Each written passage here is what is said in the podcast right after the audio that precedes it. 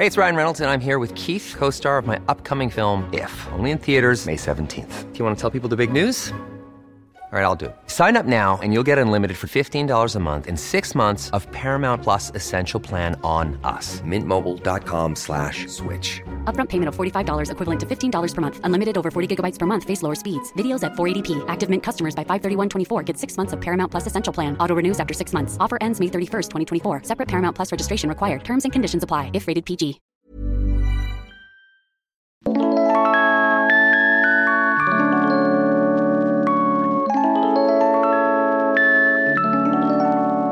Do we need to say more things? No, I feel like we haven't really said anything, have we? No.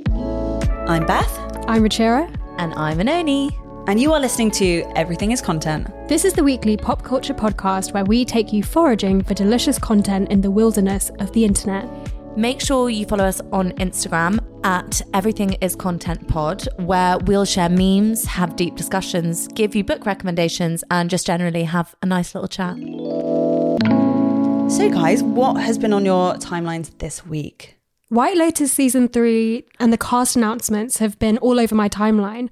I saw that Amy Lou Wood from Sex Education has been one of the announced cast members, but I don't really recognise any of the others. Do you guys know of any of the other people? Fuss was so excited for White Lotus to return, yes. But I just kept getting caught by the hoax tweets of like people that were going to be on White Lotus and getting so excited and then finding out they weren't real. But I did see that Parker Posey from Josie and the Pussycats. Can't think what else. But everyone was really excited for her to be on the show. Yeah, I'm really, really excited for that. But it sort of has missed me, despite being a huge fan of the first two. Either I didn't keep up with it, or like you, like I saw a hoax that Rosamund Pike was going to be on it. I got really excited. R.I.P. Saw I had been scammed and fooled and was like, I'm never going to fall for this again. Aww. But apart from Amy Lou Wood, yeah, I don't know that many of the other characters, but I was just thinking in the previous seasons, there have been actors, maybe they have been big actually. Last season, because Megan Fahy, we'd all watched The Bolter, right? Yes. And Audrey Plaza, the Wild's girlfriend, who I love. One thing I will say is, I remember when the cast for the second series got announced, I had this weird feeling in my heart where I was like, none of these people fit this show. I don't know where it's going to go. I love them, but I don't know if the second one's going to be really good. And I got it the same time again. And I think, I don't know, obviously Mike White is just amazing and I think he's obviously going to pull together a third season, but I really just don't like the change. I feel like something about it's like, oh no, I want my friends to come back. I want Tanya to be back. I felt the exact, you're so right, when the second season rolled around, I was like, no, I want the same characters. Yeah. But then I thought the second season was better than the first. 100%. So I think I kind of want to watch the first season again and the second season. Should we rewatch? Should we do rewatch? Definitely do a rewatch. I think it builds on the universe each time. I just saw Patrick Schwarzenegger's in it. Yes. Ooh. Who is son of Arnold. Didn't know he was an actor. I just thought he was a boyfriend of famous women. So fantastic news. I think I have actually seen him in something, but I can't think what. Carrie Coon, who I don't know if you guys, you probably recognise her. She was in one of my favourite shows of all time, The Leftovers, which had Justin Theroux in it. It was a smash hit, really weird show, one of the best. So she is like, I think she's a real cult hit. So I think she's got that prestige element. So I'm really excited to see her. Ooh. So maybe this series is like less, more understated in terms of the cast, but they're all big hitters. They're all really, really talented. I was thinking as well, because the whole cast, again, to my knowledge, is completely white. And I know that is kind of like, I guess that's an aspect of the show because it is always about privilege. But Natasha Rothwell's coming back. Is she the masseuse? Okay. But then she's the only person of colour or black woman, I think, that's on the... That we know of, right, yeah. I'm interested to see how this choice of cast is like intentional in terms of all of them being white and whether or not that's going to play a part in the storytelling. Mm. So yes, cannot wait for White Lotus. Have no idea when it's happening, but I'm sure it's going to bring us infinite joy when it does. Yes. Oenone, have you got anything from your timelines to bring to the table? Yes, and I'll be surprised if it hasn't been all over your timelines as well. It is the new Back to Black Amy Winehouse film directed by Sam Taylor Johnson, starring Marissa Abella as Amy Winehouse. So far, so negative, and I'm inclined to agree. Have you guys seen much about this? I saw in production people were really criticising it from the beginning to this point when we've got a trailer critique. I saw Mark Ronson defended it at whatever award show he was just at, but overwhelmingly, like you say, criticism, people are not happy with this. It feels very disrespectful to a lot of viewers. Yeah, no, I'm the same. I saw the trailer. I already kind of preempted that the trailer was going to spark off the discussion again. What did you think about it? I personally, my first thought is let this woman rest. Mm-hmm. I do not know how many biopics, films, exhibitions, things need to be made about her life. I think her music stands to tell a story in of itself. I think she's like a musical genius, and she is one of those losses that when I think about the fact that she's gone, actually genuinely makes me upset. And there's not that many famous people that I still hold like it genuinely makes me feel sad. So the idea, there's something about like bastardizing her for another film that I just find like it's not been that long. It would be in her lifetime were she alive. Yeah. It just does not feel a respectful distance, and it feels like her legacy, like you say, stands on its own. It's not like she needs this story needs to be told. It's in living memory that all of this happens. I know her father's involved, and people are very unhappy with that he would continue to perhaps make money from the decline of his daughter in just the most tragic way. Like what she went through, what the press did, what the media did, to then feed the media this story, a retelling of the worst moments of her life. Yeah, the best as well. But from what I've seen from like the press photos, it's the moments when her partner is arrested, the moment when she's running through the streets being harassed by paparazzi. Those things happened, but we have video evidence of that happening. Yeah. Do we need to recreate it for a paying audience yet again? It feels like spectacle. It feels so icky. I'm so uncomfortable with it. Mm. Also, some of the criticism was saying that Marissa facially, she doesn't represent the unusual kind of striking features that were so important and so part of Amy's look. And she kind of is like a prettier, not pretty is not the right word because I think Amy's beautiful, but like a more whitewashed kind of palatable version of Amy. And it just doesn't feel like she's doing a service by Amy and like her uniqueness. Something about it just feels so odd and uncanny. It feels very hammy. The costuming, I don't like. I'm sure that they've done like a good job on it, but it just doesn't. There's a disconnect there, and I just find it revolting. The film's out in April. I don't know if I'll see it, but I'm very interested to see what the reaction's like, who it's for, and maybe we'll be proven wrong. Yeah. I'm tired of the biopic thing, but I mean, they're not slowing down. No. Absolutely not.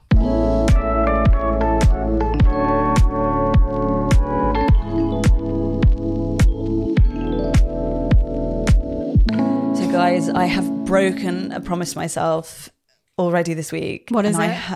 You're going to be disappointed. So I've already started watching Love Island. I've told everyone that I wasn't going to do it. I was so proud of myself. I was like, I'm done with Love Island, this new series. So it's like an all-star series. So I was like, that's not real Love Island. I'm not going to watch it.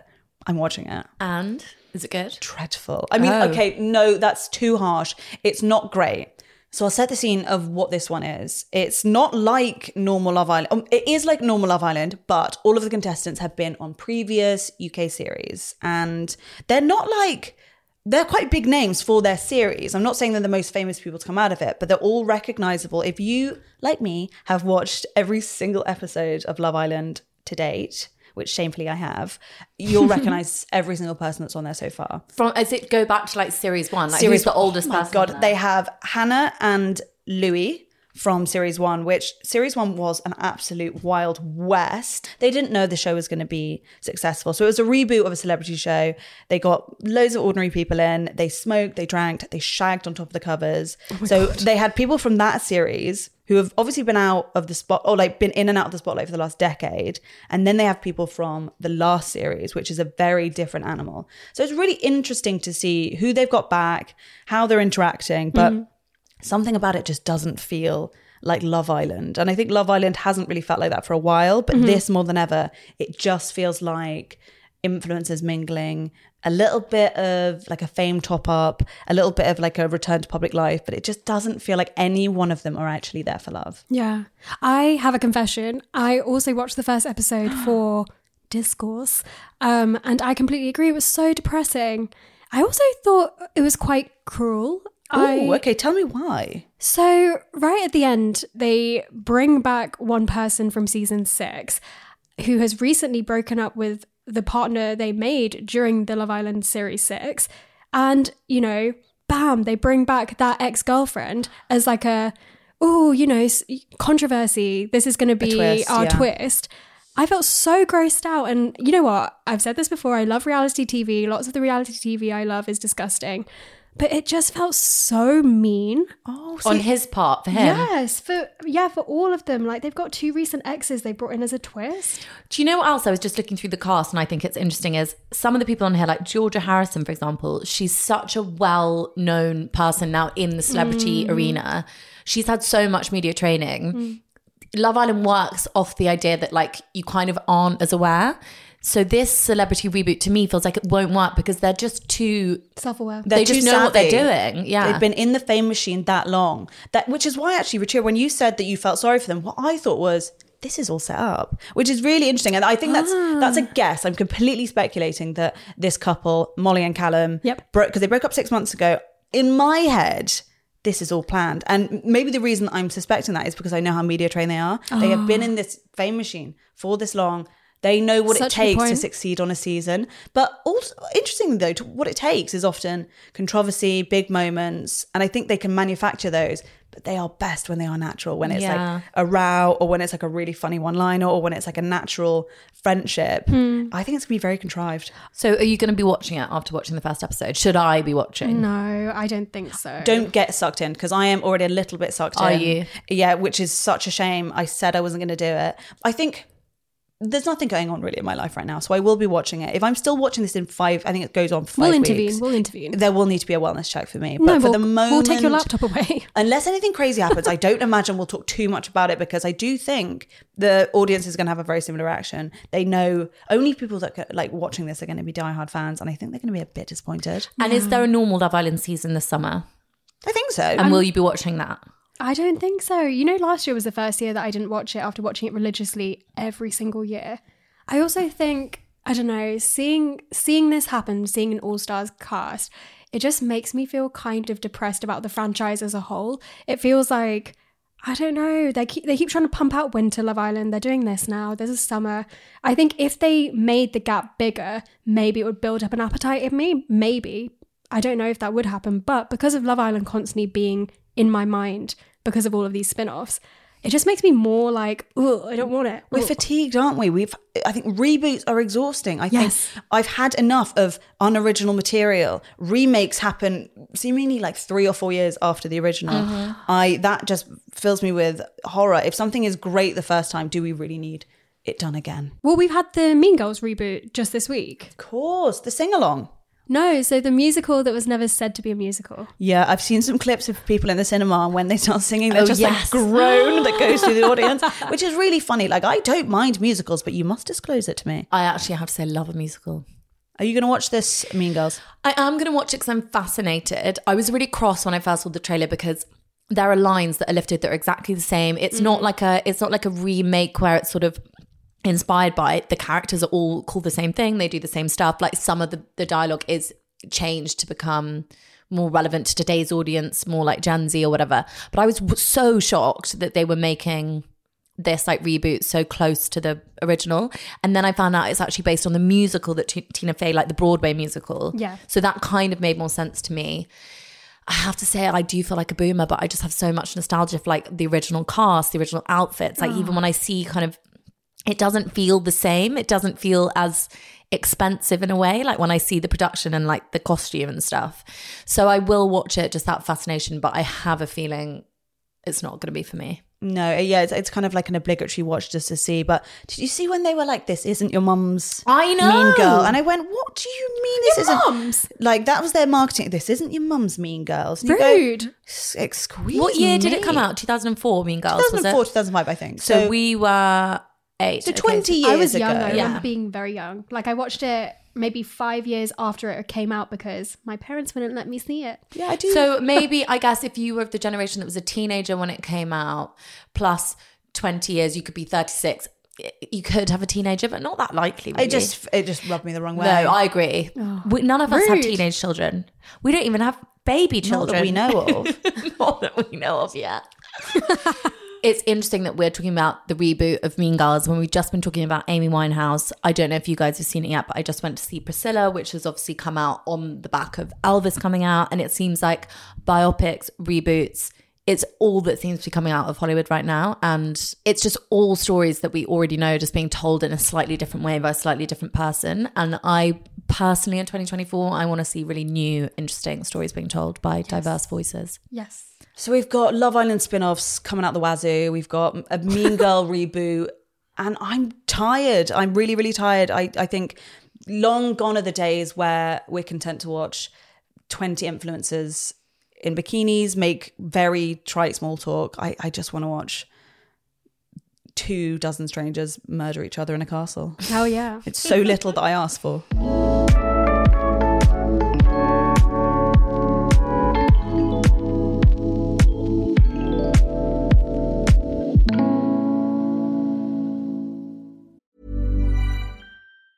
A lot can happen in 3 years, like a chatbot may be your new best friend. But what won't change? Needing health insurance. United Healthcare Tri-Term Medical Plans, underwritten by Golden Rule Insurance Company, offer flexible, budget-friendly coverage that lasts nearly 3 years in some states. Learn more at uh1.com. Hey, it's Ryan Reynolds, and I'm here with Keith, co-star of my upcoming film, If, only in theaters May 17th. Do you want to tell people the big news?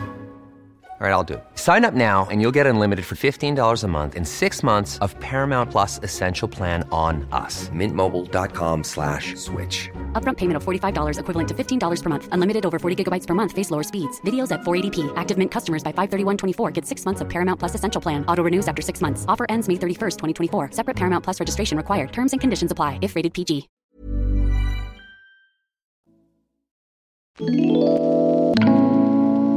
This week, TikTok has given us a new aesthetic. And if you're not on TikTok, that's basically the lexicon they use to describe a trend. So this week, there's been an aesthetic that I've been kind of obsessing about. It's called Mob Wife Winter. Have you seen it?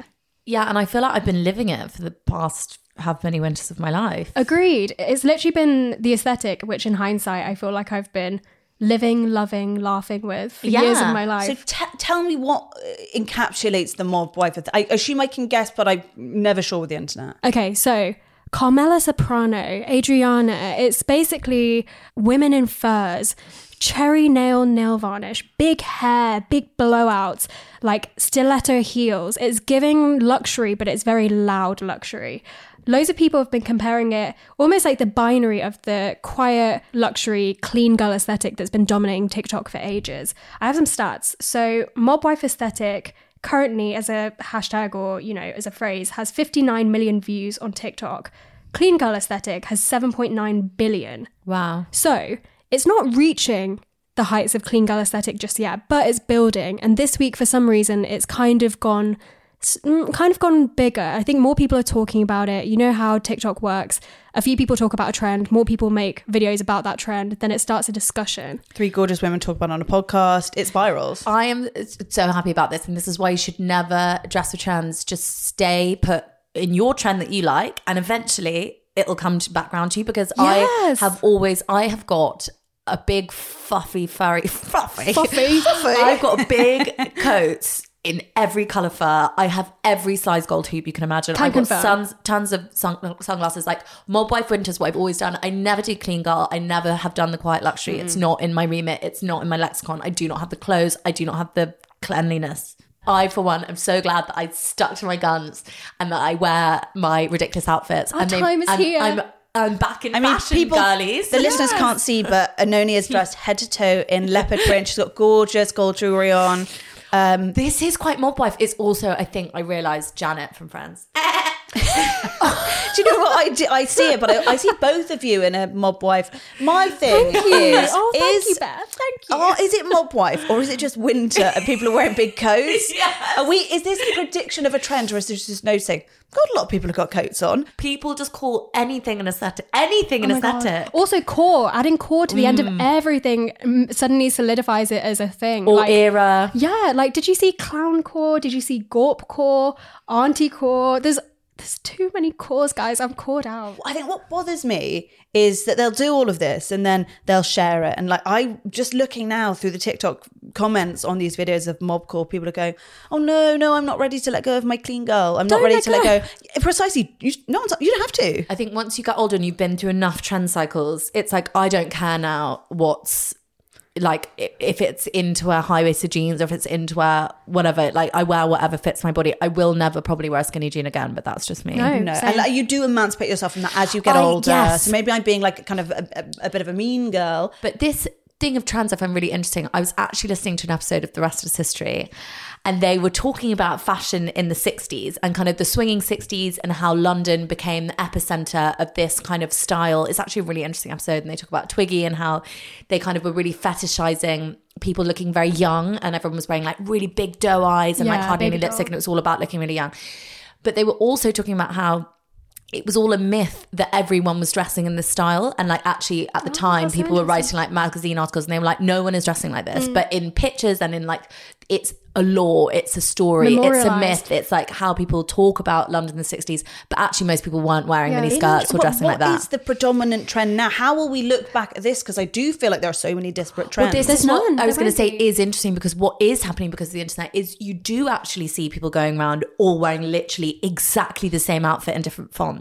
Like if you have any Gen Z people living in your area, they are all wearing an iteration of the same outfit, and it's kind of fascinating to watch them go around. They're wearing trainers that my dad, or they were last month wearing trainers that my dad owns. And I was like, fascinating. And then everyone's wearing like a puffer jacket with a red scarf. Red scarves are such a thing. Like it seems like it's such a non accessory. And I don't want to sound like Anne Hathaway's character at the beginning of The Devil Wears Prada being like, oh, I'd never do that. And like, it applies to me. I get it. Like we participate in transformation. It has trickled down to us. Personal style matters. I find it fascinating.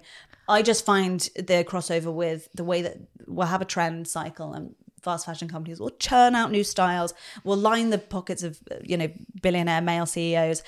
And it just doesn't feed into a culture of individuality or actually embrace and enjoying fashion and enjoying clothing. So maybe I'm making my mind up about it. And I don't want to be a grouch. I don't want to see people dressing as mob wives and kind of roll my eyes and go, you did what the internet told you. Like we all do. We all do follow trends, but it's maybe just knowing you're allowed to opt out. And I don't want to blame the influencers, as you know, famously, I am one. But I was thinking about this with hair trends. Like, at one point, remember, everyone was dyeing their hair blonde, but with like, they were doing that purple shampoo thing, and it was really like white and silvery. And then it went back to kind of natural. And if you buy into that, you're changing your hair up every like 2 to 3 months. It's costing so much money. If you're following these trends, that means every few months you've got to buy a whole new wardrobe of stuff. So all it is really is cash cow. It's going to need to buy new things. I don't know if these young TikTokers are inadvertently creating trends because they need content. So they're like, let's switch it up, or if they're also beholden to something else. All I know is that big fashion, whoever the big daddy of the world of fashion is, they are making so much money out of these trends. And that's where I kind of, upsets me, because it's like, that isn't what fashion and style should be about. But it is, it's just so capitalistic, isn't it? So I read a piece by Francis Sola Santiago, I think I'm saying the name right, on Refinery 29 from 2022. She titled it, Is There Personal Style in the Era of TikTok Aesthetics?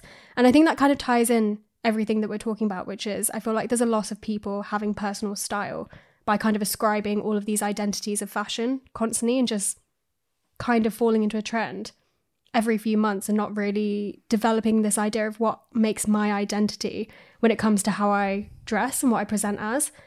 And they wrote that basically it's kind of playing into the overconsumption of everything. If we're just going to be clean girl and then the next month be mob wife era, you're not going to achieve that unless, you know, you're the 1% by getting Versace vintage or Dolce & Gabbana.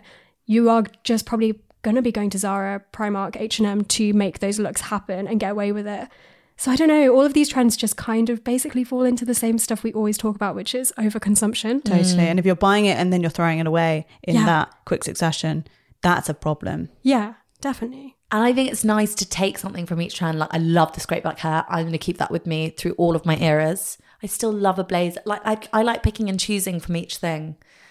And I do want to grow old and be Helena Bonham Carter levels of wacky. Like I want to wear two different shoes. Wacky, what's it called? Quirky. Wacky core. Quirky core. Quacky walk. Quacky walk coming soon.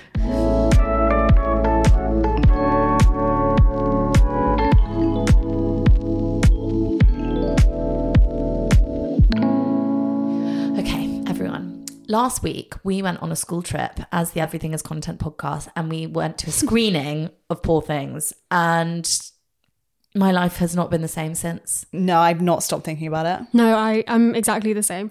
Oh, thank God. I don't think I've been that shocked by a film ever. Saltburn? How did you rate on Saltburn shock?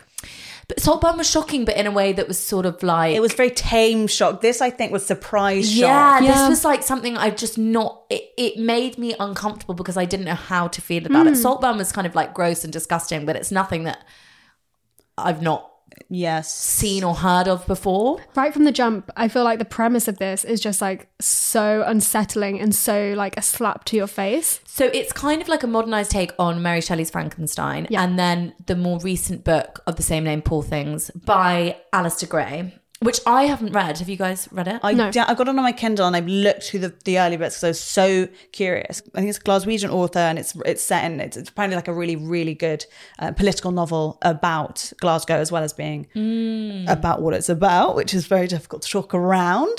So it's directed by Yorgos Lanthimos, who you might know from his direction of The Lobster and The Favourite. And it's a fantastical story about Bella Baxter, who is a young woman. And she's brought back to life by an unorthodox scientist. She's reanimated with not all of her original parts, shall we say? Yeah. The movie starts and we meet this Bella Baxter character, and she is a fully grown woman visually, but she doesn't have like full linguistic skills. She kind of wheezes on the floor right at the beginning of the movie. And so straight away, it's quite unsettling. And as it progresses, you're kind of faced with an ethical conundrum throughout the film. Yeah. It is a coming of age story in just the most bizarre setup. It's so hard to talk about it because I think a lot of us went in not knowing really what to expect. And I think that's a great way to see it. I mean, look for certain trigger warnings and things like that. But I think it's a really good way to see it, to be completely surprised by it. But that's the setup. It is modern day Frankenstein. It's sort of like Dracula. It's like a creature that is human, but with the addendum of not fully human or not human in the way that we understand who is human and who gets to be like autonomous. I think one of the things that I just loved so much was the world that was created. So it kind of like, it's kind of like magical realism. Would you say that that's... Yeah, it's cartoonish. Like the real world becomes almost like Alice in Wonderland. Yes, like. Alice in Wonderland's a really good reference for it. Yeah, it's recognisable as the world that we live in a kind of Victorian world. But there's so many adjustments. And I think Lanthimos does this in a lot of his films. He'll thrust you into a world and not hold your hand through it. You kind of have to discover it as you go. So she's on this sort of odyssey. I won't give too much away, but we see the world, and it's a world that is recognisably, Europe and the UK, but in this really fantastical, bizarre way. Some ways which are so brilliantly funny, other ways which are really heartbreaking. So I think he does an incredible job of like world setting. So Bella Baxter is played by Emma Stone. The movie also stars Mark Ruffalo, Willem Dafoe and Rami Youssef. It is an all-star cast. The acting is some of the best acting I've ever seen. I think this time of year is always amazing for film, obviously, because it's like the Oscars season. But I think for me personally, this film ticked every single box. I was absolutely blown away. I want to watch it again. I thought it was a performance of a lifetime from all of them. What did you guys think? So I agree. I completely agree. I thought Emma Stone was amazing. She's so charming in this character, which basically challenges you to identify with her. But like, I don't know, you just do. She makes you fall in love with her. I thought her physicality was incredible. The way she contorts her body to be this, extraordinary character is insane. We were watching it together, so we were in the row in the cinema, and there were so many moments when we were laughing uproariously, and then I'd look away because there were some moments where you just either it catches in your breath and it's so upsetting, or it's very disconcerting, or just gruesome. And I think we had those very visceral reactions, which is what he does so well. He draws that out of the audience, and I loved the world. I loved, as you said, I loved Bella Baxter. So she was created by the scientist Godwin, known to her as God. And they have this very interesting relationship. And I mean, it's so much to think about leaving it. I want to go and see it again just so I can have more things to think about. Me too, because I think obviously when you're watching it for the first time, there are all of these shocks and surprises, and there's this huge, massive plot storyline, which is so thick and rich. But then beyond that, there's this gorgeous costuming, which I honestly cannot stop thinking about. Gorgeous. There's the acting, and there's so much. It's so rich in every sense of the word. Yeah. And it's done amazingly well. Like, Emma Stone won the Golden Globe for it. I wouldn't be surprised if they will win Oscars. I did see a negative review in the Times 2 mag I read that. By Alice Thompson. And it's called Poor Things and the Trouble with Too Much Sex. What we haven't touched on is that this film is full of sex. This film is sex. This film is literally the embodiment of sex. You can smell sex through the screen while you're watching it. And even though I felt conflicted and confronted throughout the film with some of the sex scenes, I felt almost in an argument with myself about whether or not I was allowed to be watching. I felt like a voyeur, but then I also was enjoying it, blah, blah. She finishes this piece and says, everyone will hail it as a triumph. Lanthimos and Stone will win every award. It'll have a cult following, just not me. It didn't feel like a feminist rewriting of a great novel, more a male fantasy about a ravishing nymphomaniac dressed up as modern classic. Oh. I read that review and I could not disagree more with a review. I thought everything she said was just so different to what I thought. I'm going to bring up something I referenced last week, which is Emma Garland's essay in Gabrielle about sex. And in it, she talks about how we've got to the point that there's maybe two depictions of sex that we have in the media, more modern media post-Me Too, which is either traumatic interpretations of sex that we learn from or moralistic depictions of sex, like in Sex Education, depictions that we're meant to learn from. In this, I thought what they did was show all the massive grey area of sex. Sometimes sex is boring. Sometimes sex is wildly out of this world amazing. Sometimes it's bad, but not traumatic. Sometimes it's kind of uncomfortable, kind of pleasurable at the same time. I thought he did that incredibly.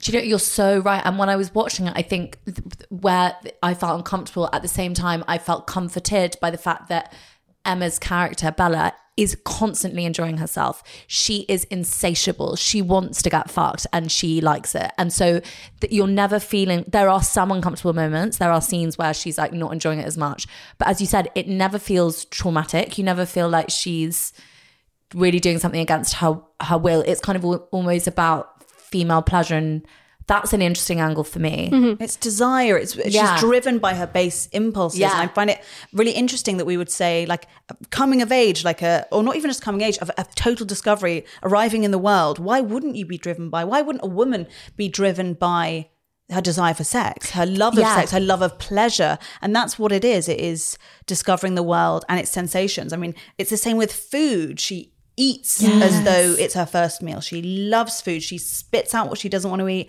She fucks when she wants to fuck.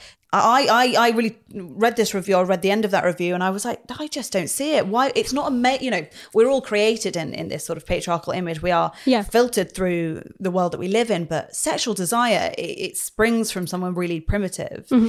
What's so interesting is I think you could watch the film in both ways. There is an element when I was watching it, I felt conflicted on both those spheres where it's like, as I said, am I a voyeur?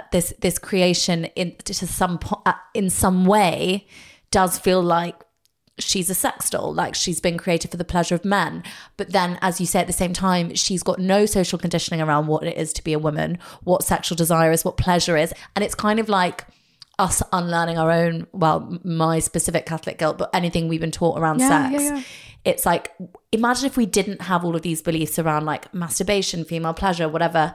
Maybe we would be approaching the world in the way that Bella Baxter does. Yeah, totally. Completely. So it's interesting because I can see both sides. I can see why someone would feel icky watching it. I could see why someone would feel reserved or feel as though this is quite like a porny show for the male gaze or male desire. But at the same time, she literally has everyone wrapped around her finger because she just wants to get laid all the time, and she comes out on top. So one thing I thought was really interesting is with Mark Ruffalo's character, he perceives her to be almost like his sex object. He feels like he's in control.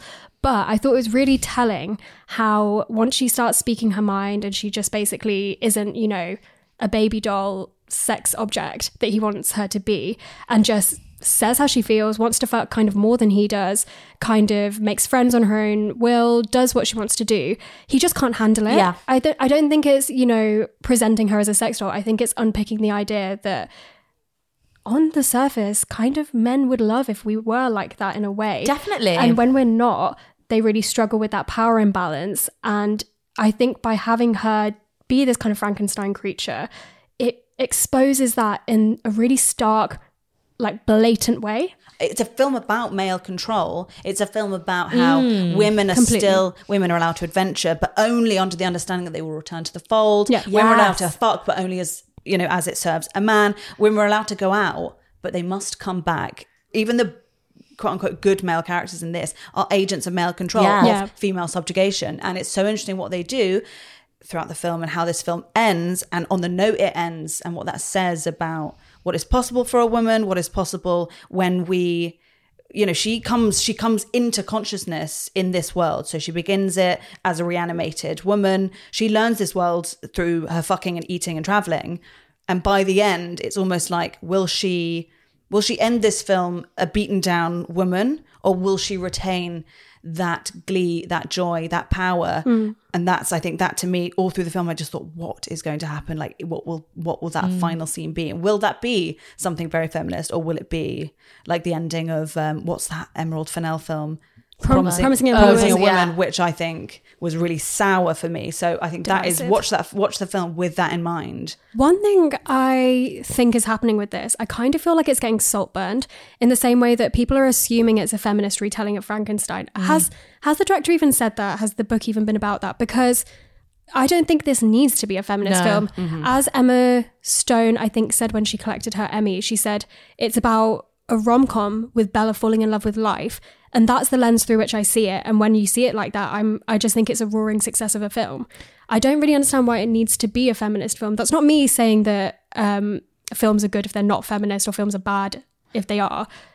That's just me saying I don't understand where this lens has come from that we're applying to this. That's interesting, because I've read a lot about that. I've also read a lot of people who are beginning to look at it through a disability lens, a kind of neurodiversity lens. I think because it's so rich, there are many ways to view it. But you're right, it stands alone as this, exactly as she says. There are so many ways you could read this. I wouldn't be surprised by any take, because there are so many elements, and I could live in the Bella Baxter universe. I could happily have sat in that cinema for another 6 hours and just seen where she went.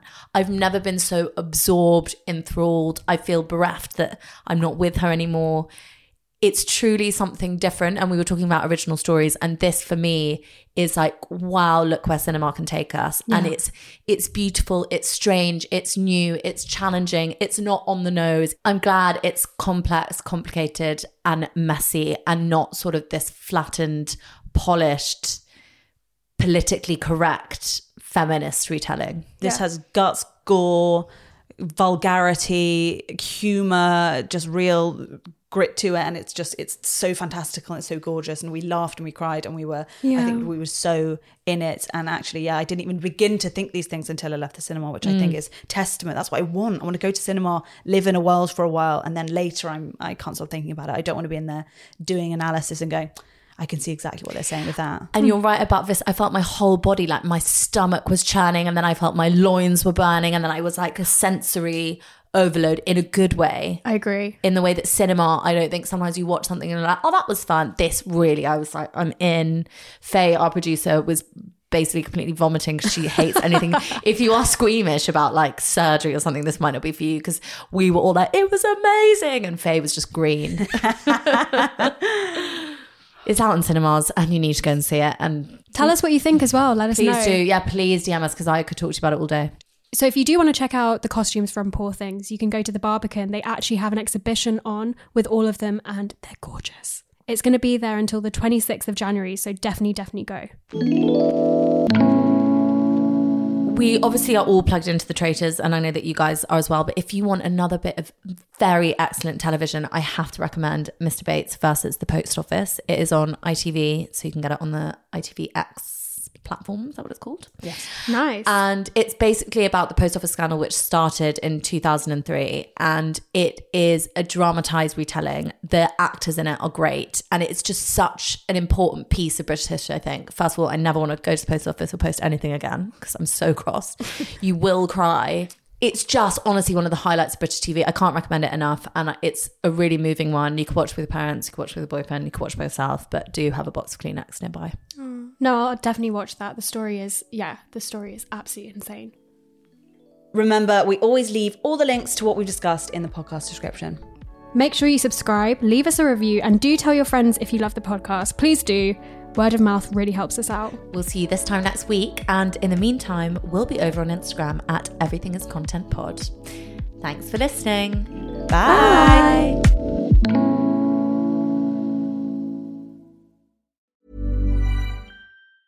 Mom deserves the best, and there's no better place to shop for Mother's Day than Whole Foods Market. They're your destination for unbeatable savings, from premium gifts to show-stopping flowers and irresistible desserts. Start by saving 33% with Prime on all body care and candles. Then get a 15-stem bunch of tulips for just $9.99 each with Prime. Round out Mom's menu with festive rosé, irresistible berry chantilly cake, and more special treats. Come celebrate Mother's Day at Whole Foods Market. Hi, I'm Daniel, founder of Pretty Litter. Did you know cats tend to hide symptoms of sickness and pain? I learned this the hard way after losing my cat, Gingy. So I created Pretty Litter, a health monitoring litter that helps detect early signs of illness by changing colors, saving you money and potentially your cat's life. Pretty Litter is veterinarian developed, and it's the easiest way to keep tabs on your fur baby's health right at home. Go to prettylitter.com and use code ACAST for 20% off your first order and a free cat toy. Terms and conditions apply. See site for details.